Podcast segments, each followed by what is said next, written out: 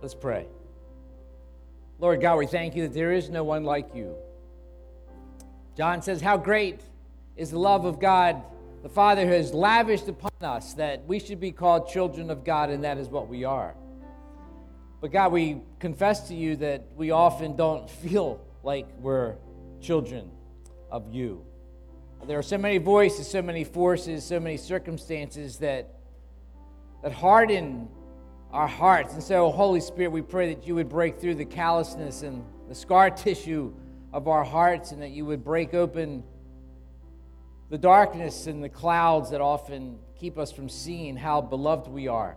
God, use your word this morning to do that, even for this young man here. We pray for him. Lord, bless him and bless us as well. Meet with us through your word. In Jesus' name we pray. Amen.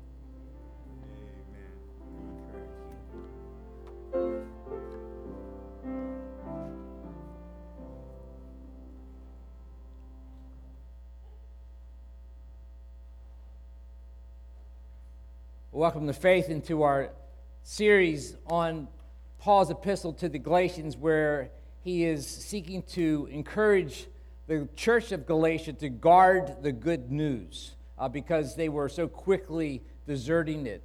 Uh, we found that there were great cultural forces that were pressing down upon the Galatians, uh, that even the apostle Peter and Barnabas had, uh, had left the gospel that God had called them to. Uh, these forces, by the way, uh, were part of the growth that was taking place in the early church, where more and more Gentile converts were coming into uh, the community of faith. And the Jewish Christians uh, were learning or having to learn what it meant to become a minority, as many of the Gentiles were outgrowing and outpacing the Jewish uh, believers. And so there was a rise of these Judaizers that attempted to, like, let's contain this growth and let's let's, let's get back to the roots. Let's, we don't want to lose our history as a, as a church and our, all of the Jewish history. And so uh, there was a rise to have people conform to the laws, the ceremonial laws, circumcision. And Paul says, You foolish Galatians, you know, how did you leave the, the one that called you by his grace? Uh, one of the examples that, the, that we have heard is that Paul uh, raises Abraham as the, the, the man of faith who, because he believed, it was credited to him, it was declared that he was righteous.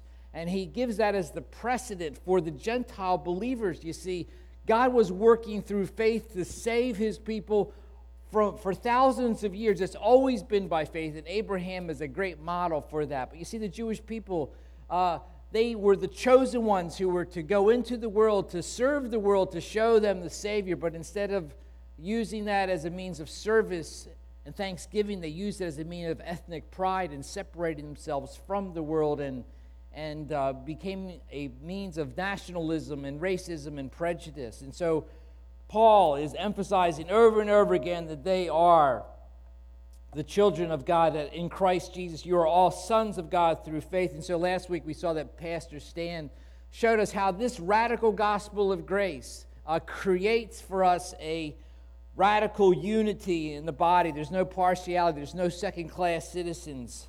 Uh, we are all one. But then we'll find here that the radical gospel creates for us radical intimacy uh, with God. Let's look at uh, passage of Galatians 3, starting with verse 26. Let's stand together as we just review this as we move into chapter 4.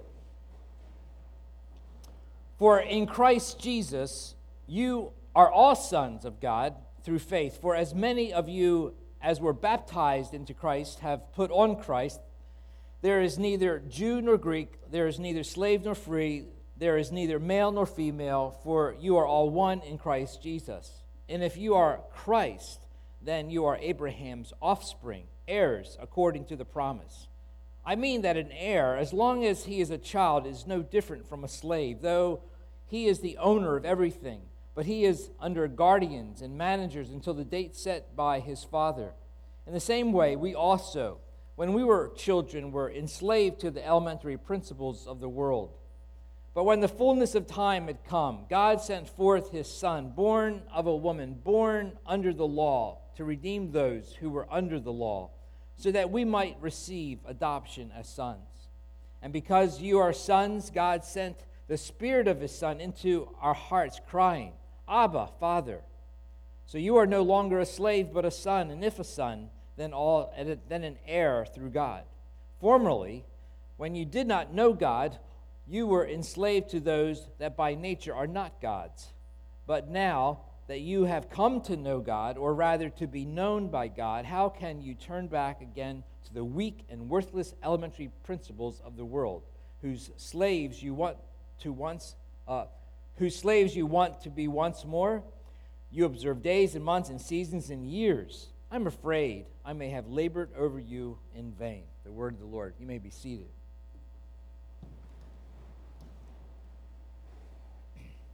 What has happened to your joy? Uh, that is a question that, that Paul addressed to the Galatians a few, a few verses later because, he, because they became enslaved to these elementary principles. Uh, they had lost a sense of the gospel, and with that, they lost a sense of joy. Uh, our culture is struggling with a loss of joy research findings presented in the Journal of Social Indicators last year said that Americans appeared to be more depressed now than they have been in years past.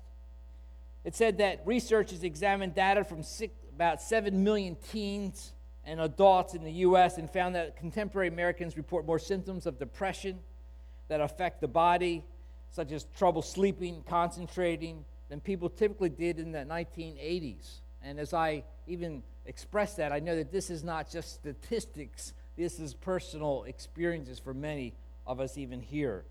If Paul were here, he might say that what people Google for reveals a source or possibly a symptom of this depression or loss of joy. Last week, the New York Times, uh, in the article Googling for God by Seth Stephens Dowlowitz, he said, it has been a bad decade for God, at least so far. Searches for churches are down 15% in this decade, while porn searches are up 83%.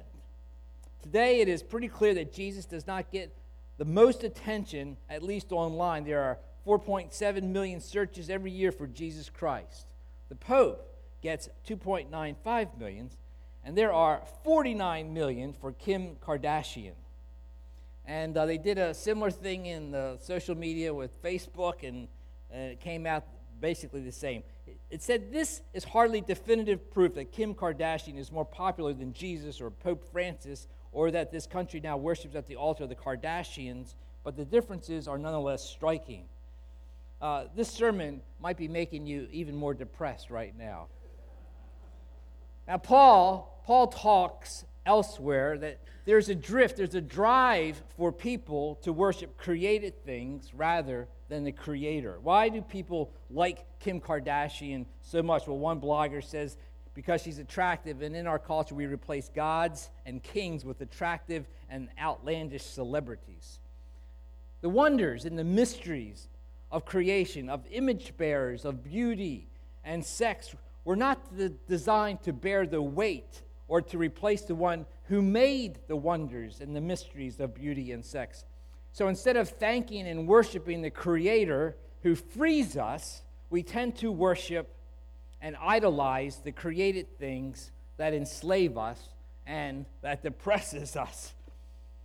Paul alludes to this reality when he talks in verse 9 about the Galatians turning back to those weak and miserable principles and says, Do you wish to be enslaved by them? All over again. And in this passage, uh, we find that Paul reminds us that God did not just give us uh, a fight for this gospel drift through just strong convictions or doctrinal affirmations about our salvation. God has given us something to fuel and to strengthen our heart and our emotions and the experience of salvation that we have in Christ. And here Paul shows us that this radical gospel creates a radical intimacy and affection with God for God. Here, Paul reminds us that we have the spirit of sonship, we have the language of sonship, and we have the inheritance of sonship. We have the spirit of sonship. God sent the spirit of his son into our hearts. Uh, Tim Keller says, and I'll be using a lot of this material really. I give credit to Tim Keller. He in his book on Galatians and in a sermon that he preached. This is just uh, he, it was just excellent. But he said we reach the climax of everything that Paul about the gospel uh, about uh, about everything of Paul and the gospel in these words. It will take a lifetime to appreciate these spiritual realities and an eternity to enjoy them. And he, there's Sinclair Ferguson, Ferguson. He said this the notion that we are children of God, his own sons and daughters, is the mainspring of Christian living. Our sonship to God is the apex of creation and the goal of redemption.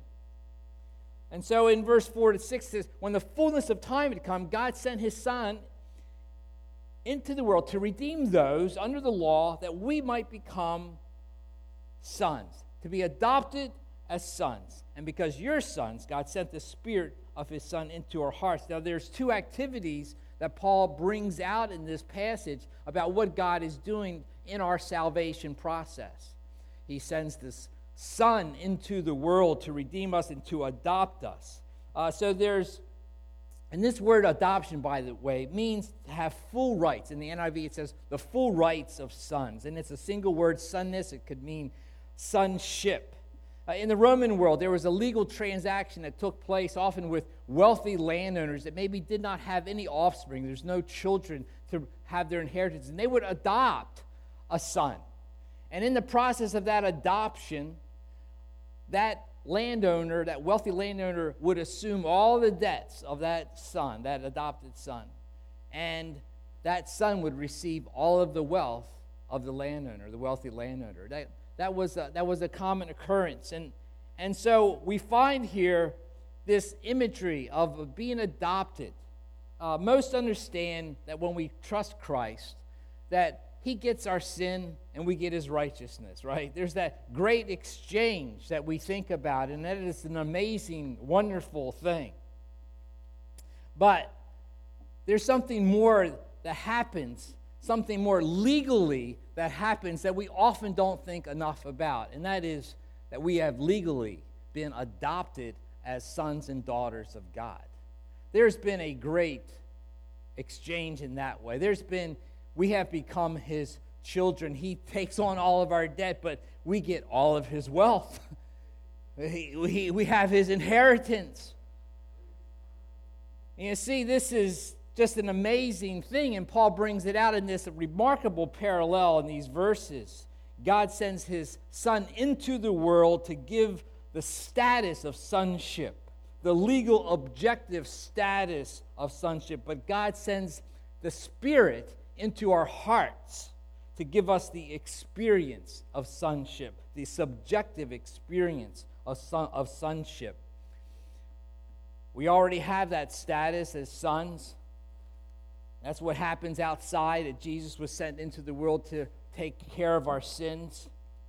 But the Spirit comes to deal with the inside of us, to give us that experience of being sons and daughters of God. And so there's this subjective working of the Spirit into our hearts. It creates an emotional experience. It's the Spirit's job to make us feel like we're sons and daughters. And we need that experience. By the way, Psalm 34 says, Taste and see that the Lord is good. You know, there's a, there's a command to actually engage our hearts to taste the goodness of God. And so, God did not only make us a people who confess the truth and embrace the truth and know the truth, God wants us to experience the truth. He wants us to sense the truth. He wants us to know His peace and His joy and His love. God did not make us just to have cognitive functions, He did not make us Vulcans like Spock who could not feel anything. He made us with feelings and emotions. We, yes, feelings need to be grounded and ordered in the facts and the truths of God.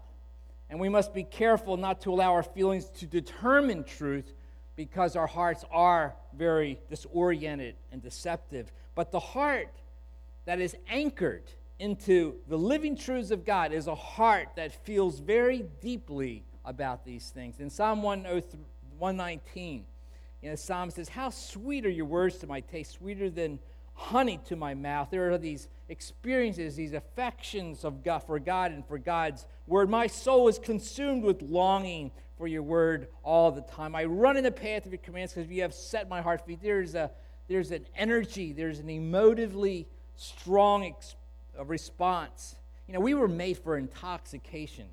Know, God made us to be intoxicated. Yes. Ephesians 5, you know, he says, don't get drunk with wine, don't get intoxicated with wine, but be filled with the Holy Spirit. You know, he's showing what you need to be filled with, what you need to be intoxicated with, what you were designed for, you see, because these other things that seek our intoxication, create things, will not fill that void that only God can fill. But, you know, as Presbyterians, some of us, this is somewhat difficult to have and express these feelings.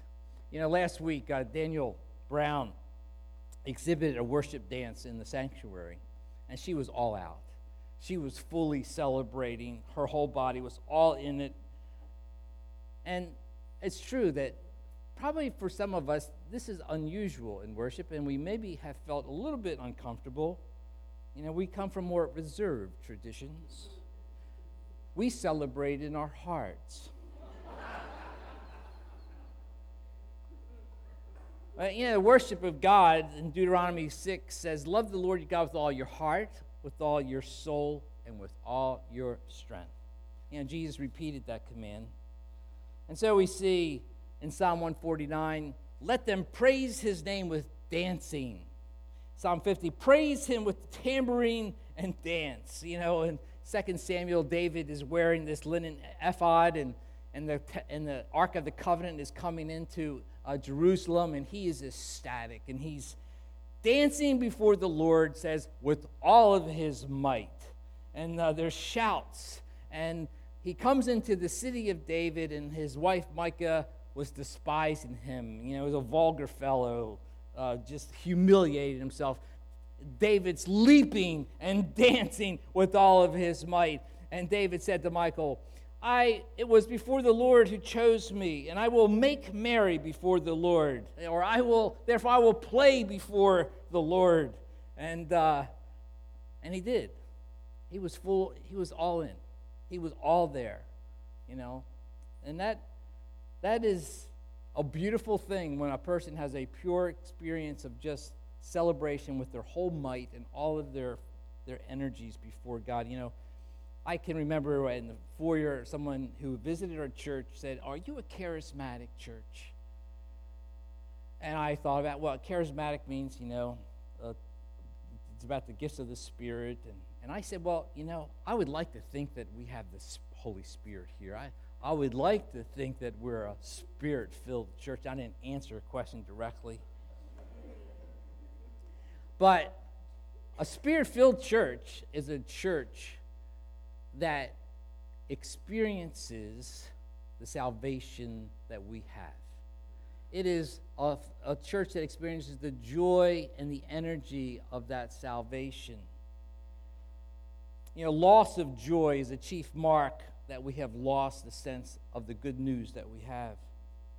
And so, God not only wants us to have the convictions of the gospel, He wants us to have the heart and the feeling and the experience of the gospel. The radical gospel results in a radical intimacy with God.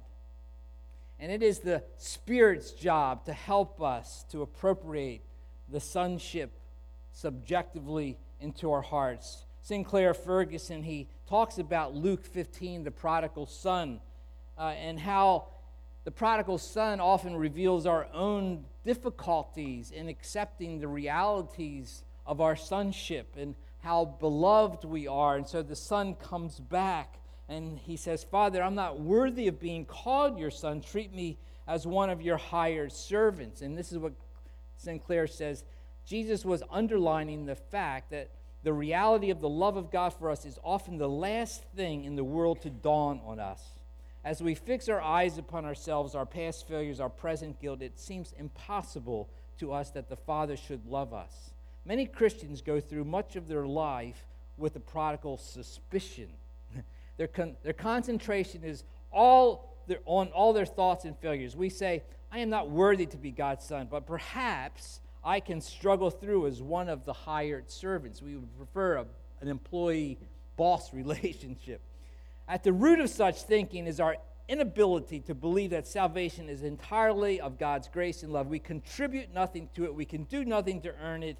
We are often slow to realize the implications. We are sons, but we are always in danger of having the mindset of hired servants. You know, it's all around us. This is the, the ocean that we swim in.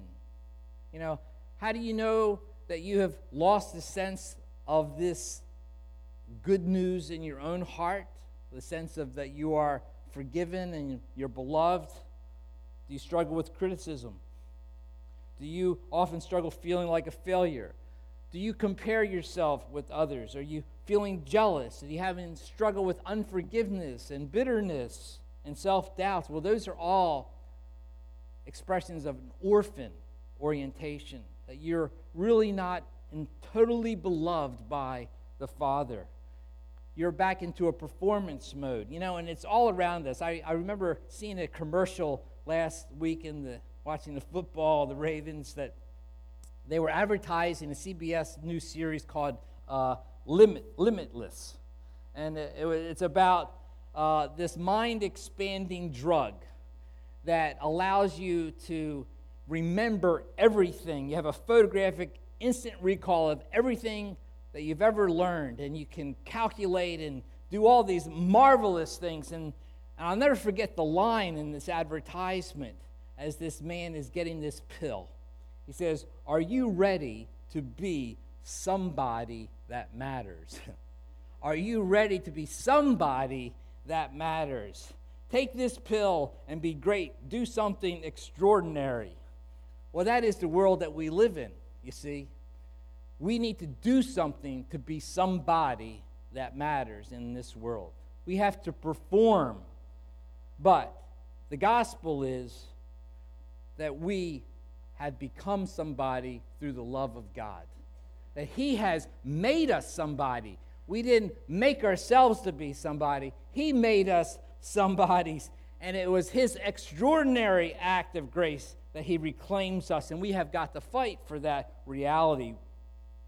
And so we find that this, this experience of sonship is something that we have to fight for. And so God sends the Spirit into our hearts to bring us into that deep spiritual reality. Yesterday, uh, there was a, a great cookout uh, celebration in the Pen Lucy community uh, the youths all came together, and, and uh, there were, uh, there's, there's one youth that got a medallion from playing basketball, and there was a football, flag football going on. But the leader that had organized this event had an opportunity to, to meet with him and talk to him. And he started to just tell me what he thought about our director of youth ministries, Blake Scheit. He says, You know, I moved back into the community. He says, When I moved back into the community, you know, I didn't know who this guy was. I saw this white dude walking around, you know, so what's he up to? And then he saw the youths in the community responding, Hey, Mr. Blake. And he recognized that this young white dude had gotten respect because of his, his integrity and his service and his character and his love for the youths of this community. And uh, he says, that white dude's got guts. Actually, he used another terminology I'm not going to say here. But that white dude's got guts. He's, you know, and he's very impressed with, with uh, Mr. Blake. But I can tell you that the reason that Mr. Blake has a gutsy gospel courage is because he pursues the reality that he is a beloved son. and that he is free to love and he's free to give and, and he fights for that and, and I, that happens with many of us here but we find not only that we have the spirit of sonship but we've been given this language of sonship crying abba father you know the, the spirit gives us the language it gives us this intimate expression and this was the same phrase, phrase that Jesus used as he was talking to his father. He called his father Abba, which is a very intimate term. It was unusual in the Old Testament, but it's virtually this intimate, familiar term, daddy. And Jesus is calling his own father with that intimate, familiar term. But this spirit of sonship that has been given to believers, we can cry out with that same intimate, familiar language. This is a radical thing. It's unbelievable that we could actually call God Father Daddy. Okay? In Islamic faith, that is ridiculous. But we have a God who wants that intimacy with us. Scholar Jeremiah Jeremiah said, He spoke to God as a child to the Father confidently, securely, and yet at the same time reverently and obediently. At the heart of Jesus' mission to attack and destroy the forces of evil lies the sure knowledge of the Father as Abba. From the treasures of that relationship, we have the power to face sin and evil. You know how important it is that we experience and, and press to experience that intimacy with the Father. There's a illustration that David Lloyd, uh, Martyn Lloyd-Jones gave about a dad who's walking down the path uh, holding his son's hand. Uh, and his son knows that his dad loves him. Uh, he knows that he's secure in that love. He is walking down the path holding his son's hand, but, but something changes when that father just spontaneously picks up his son into his arms, gives him this big hug, and kisses him and puts him down. And, and his experience has changed from just the knowledge that he's a beloved son to the experience. And that's what the Spirit does for us. And it's an interesting thing that in the prodigal son, when the father is longing for his rebellious son to repent and to re- return home, he is looking down the path far away and he sees his son approaching his rebellious son who is now humbled by his sin. And the father runs to him. And then the father embraces, and it says, and he kissed him. And, and uh, Charles Spurgeon wrote a whole sermon on this one phrase, and he kissed him. And uh, he said, he said, the father kissed his son much to make him quite certain that it was all real. The prodigal, in receiving these many kisses, might say to himself, all this love must be true. For a little while ago I heard the hogs grunt, and now I hear nothing but the kisses from my dear father's lips. So the father gave him another kiss, for there was no better way of convincing him that the first one was real than by repeating it. And if there lingered any doubt about the second, the father gave him yet a third. That's what the Spirit does. The Spirit gives us this experience of sonship. You know, my dad, uh, our whole family kind of came to, to the Lord when I was uh, about 15 years old in high school. And my dad was like a lot of men. He, there, was, wasn't a lot of affections. I, I could never remember actually being hugged by my dad, you know, before then. But there was like a, a transformation that took place, and, and I, w- I can remember the very first time that I decided I was going away to college, and I gave my dad a hug. I, that was the first time I remember it, actually. And my dad hugged me back. And I said, I'll never see my dad again without giving him a hug. And so every time, you know, I see my dad, you know, I, we greet with a hug, we end with a hug. And you know, what a, what a wonderful thing is to be hugged by a father that loves you.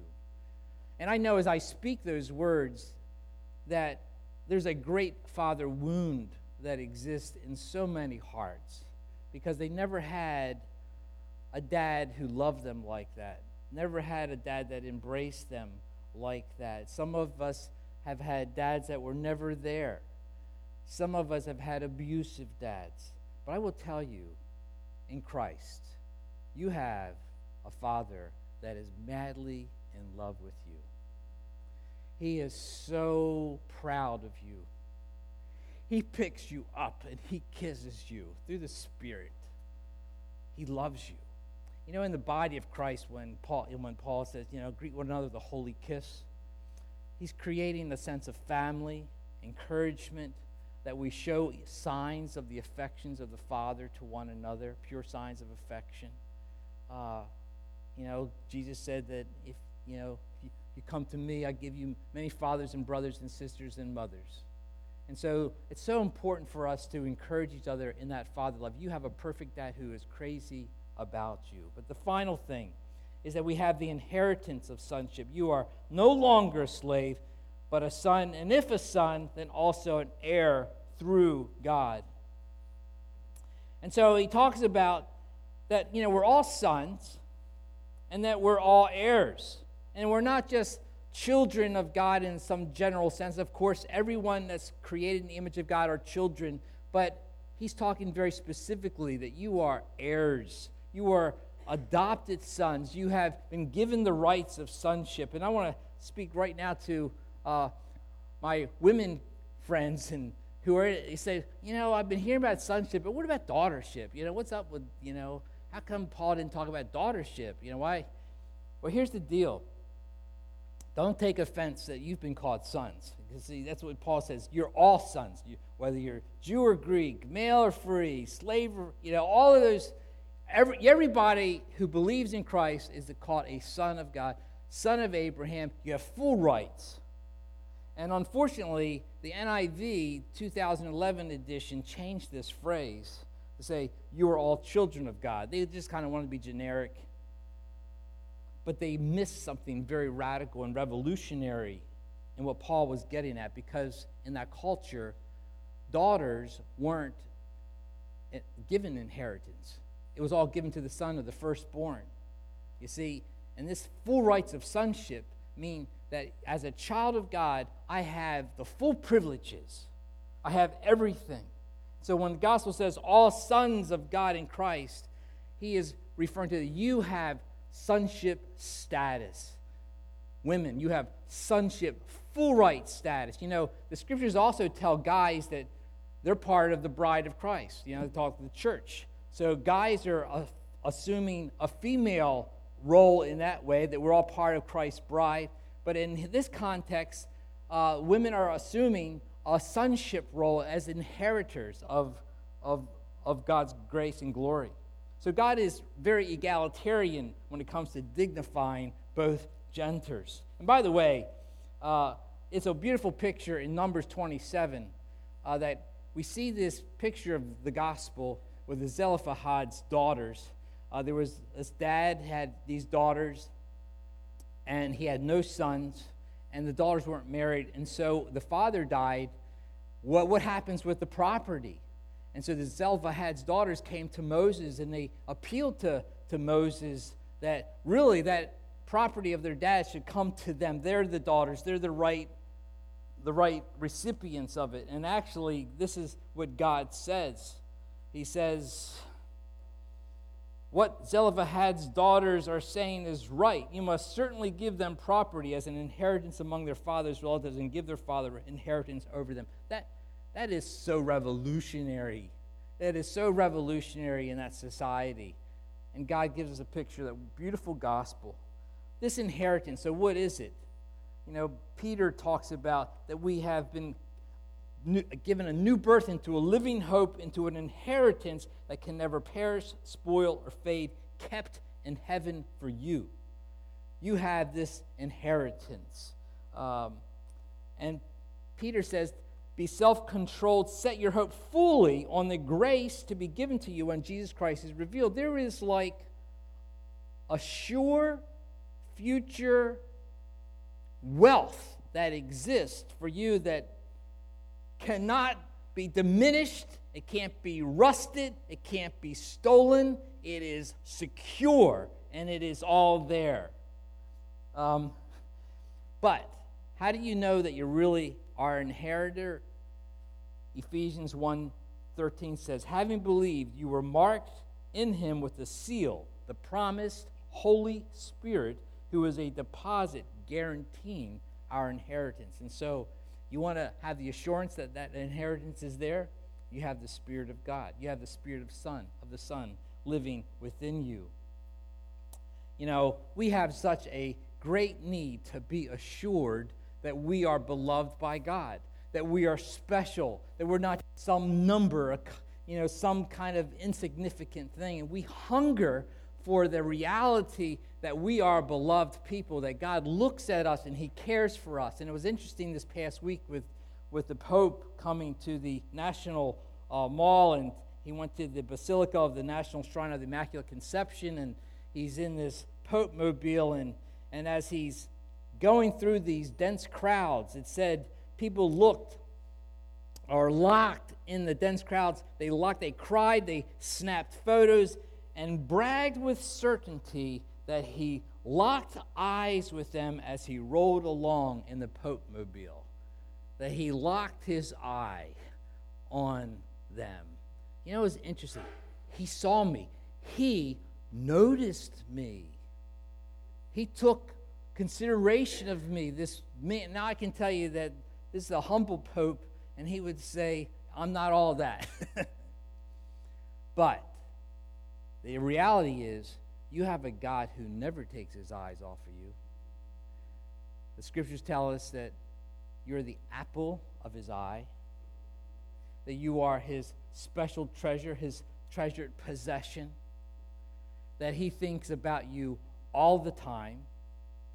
You have his full affections. And how do you know that?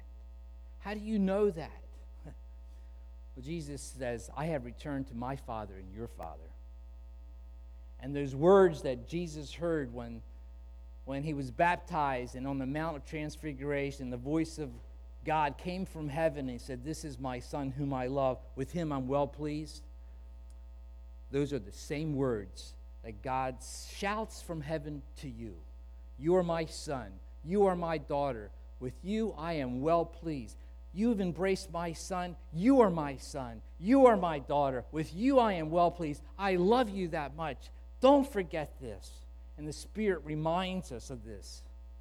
Now, you might be here, you might be a seeker, you might be a skeptic, you might be an unbeliever, and somehow you, you're here because you're, you're trying to find something that's not, you're not, things aren't working for you. So I'm asking you this question, and I'm glad that you're here, and I hope you keep coming back. But here's a question How is your joy? Where is your joy? Are you tired of living and feeling like an orphan? Are you tired of feeling like it's all up to you? That you really are alone in the world?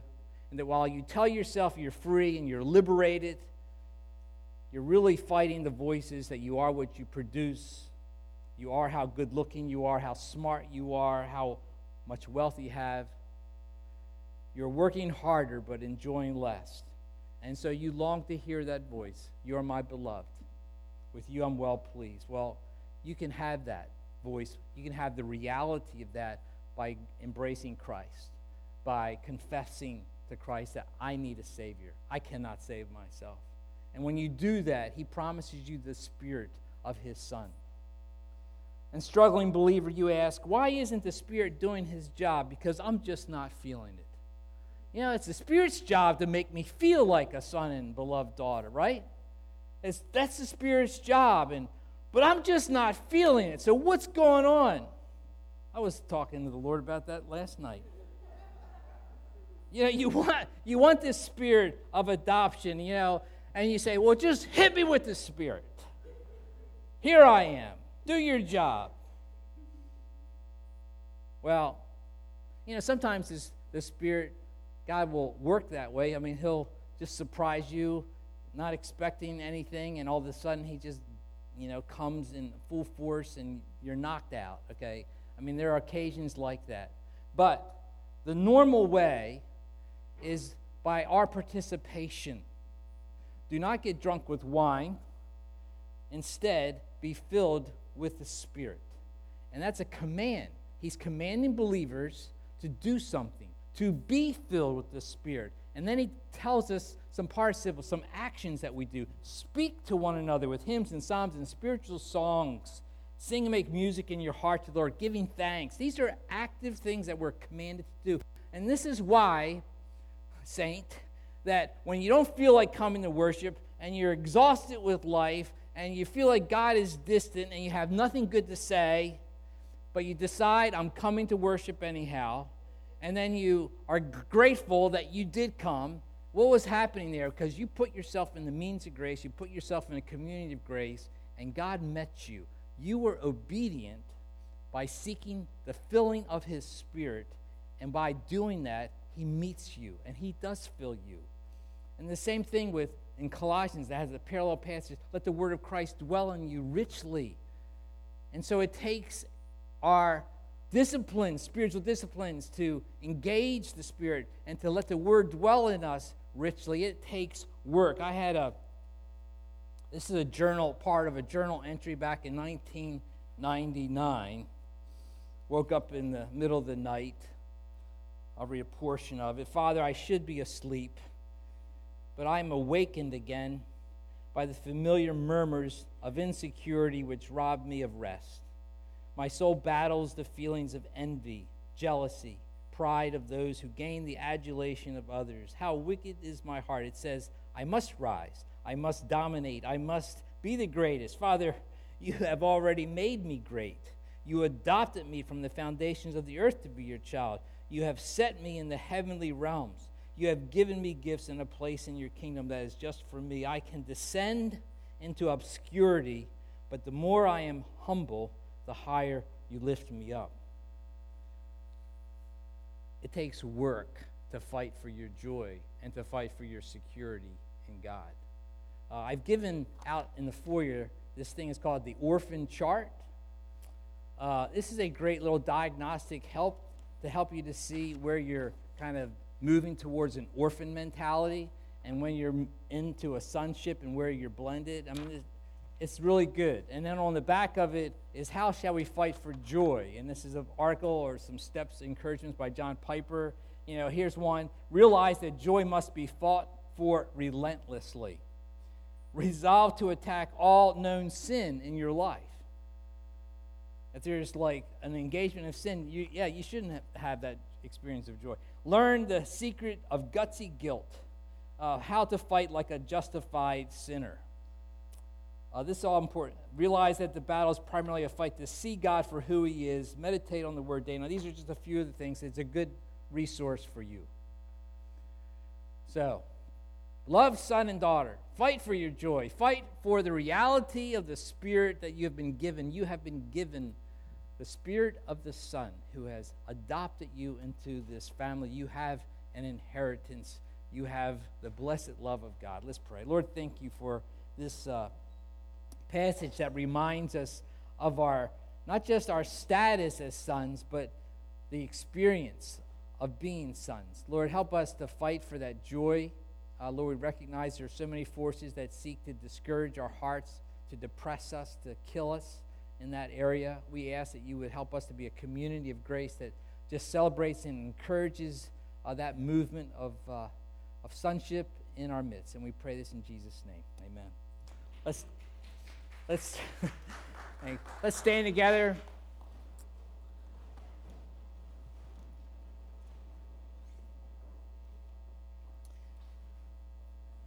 Did you want to do something? Are you still here? There it is. All right, I'm just going to give you a blessing. You know, hey, by the way, a blessing. You know, the, you know, at the end of a service, what is all this? This benediction. It means blessing and I'm just an agent. And we find this in the scriptures where God's uh, representative agents are extending God's blessing. He wants you to feel the blessing. And so, may the love of God the Father, and may the grace of the Lord Jesus Christ, and may the presence and the love of the Holy Spirit be with each of you now and forevermore. Amen.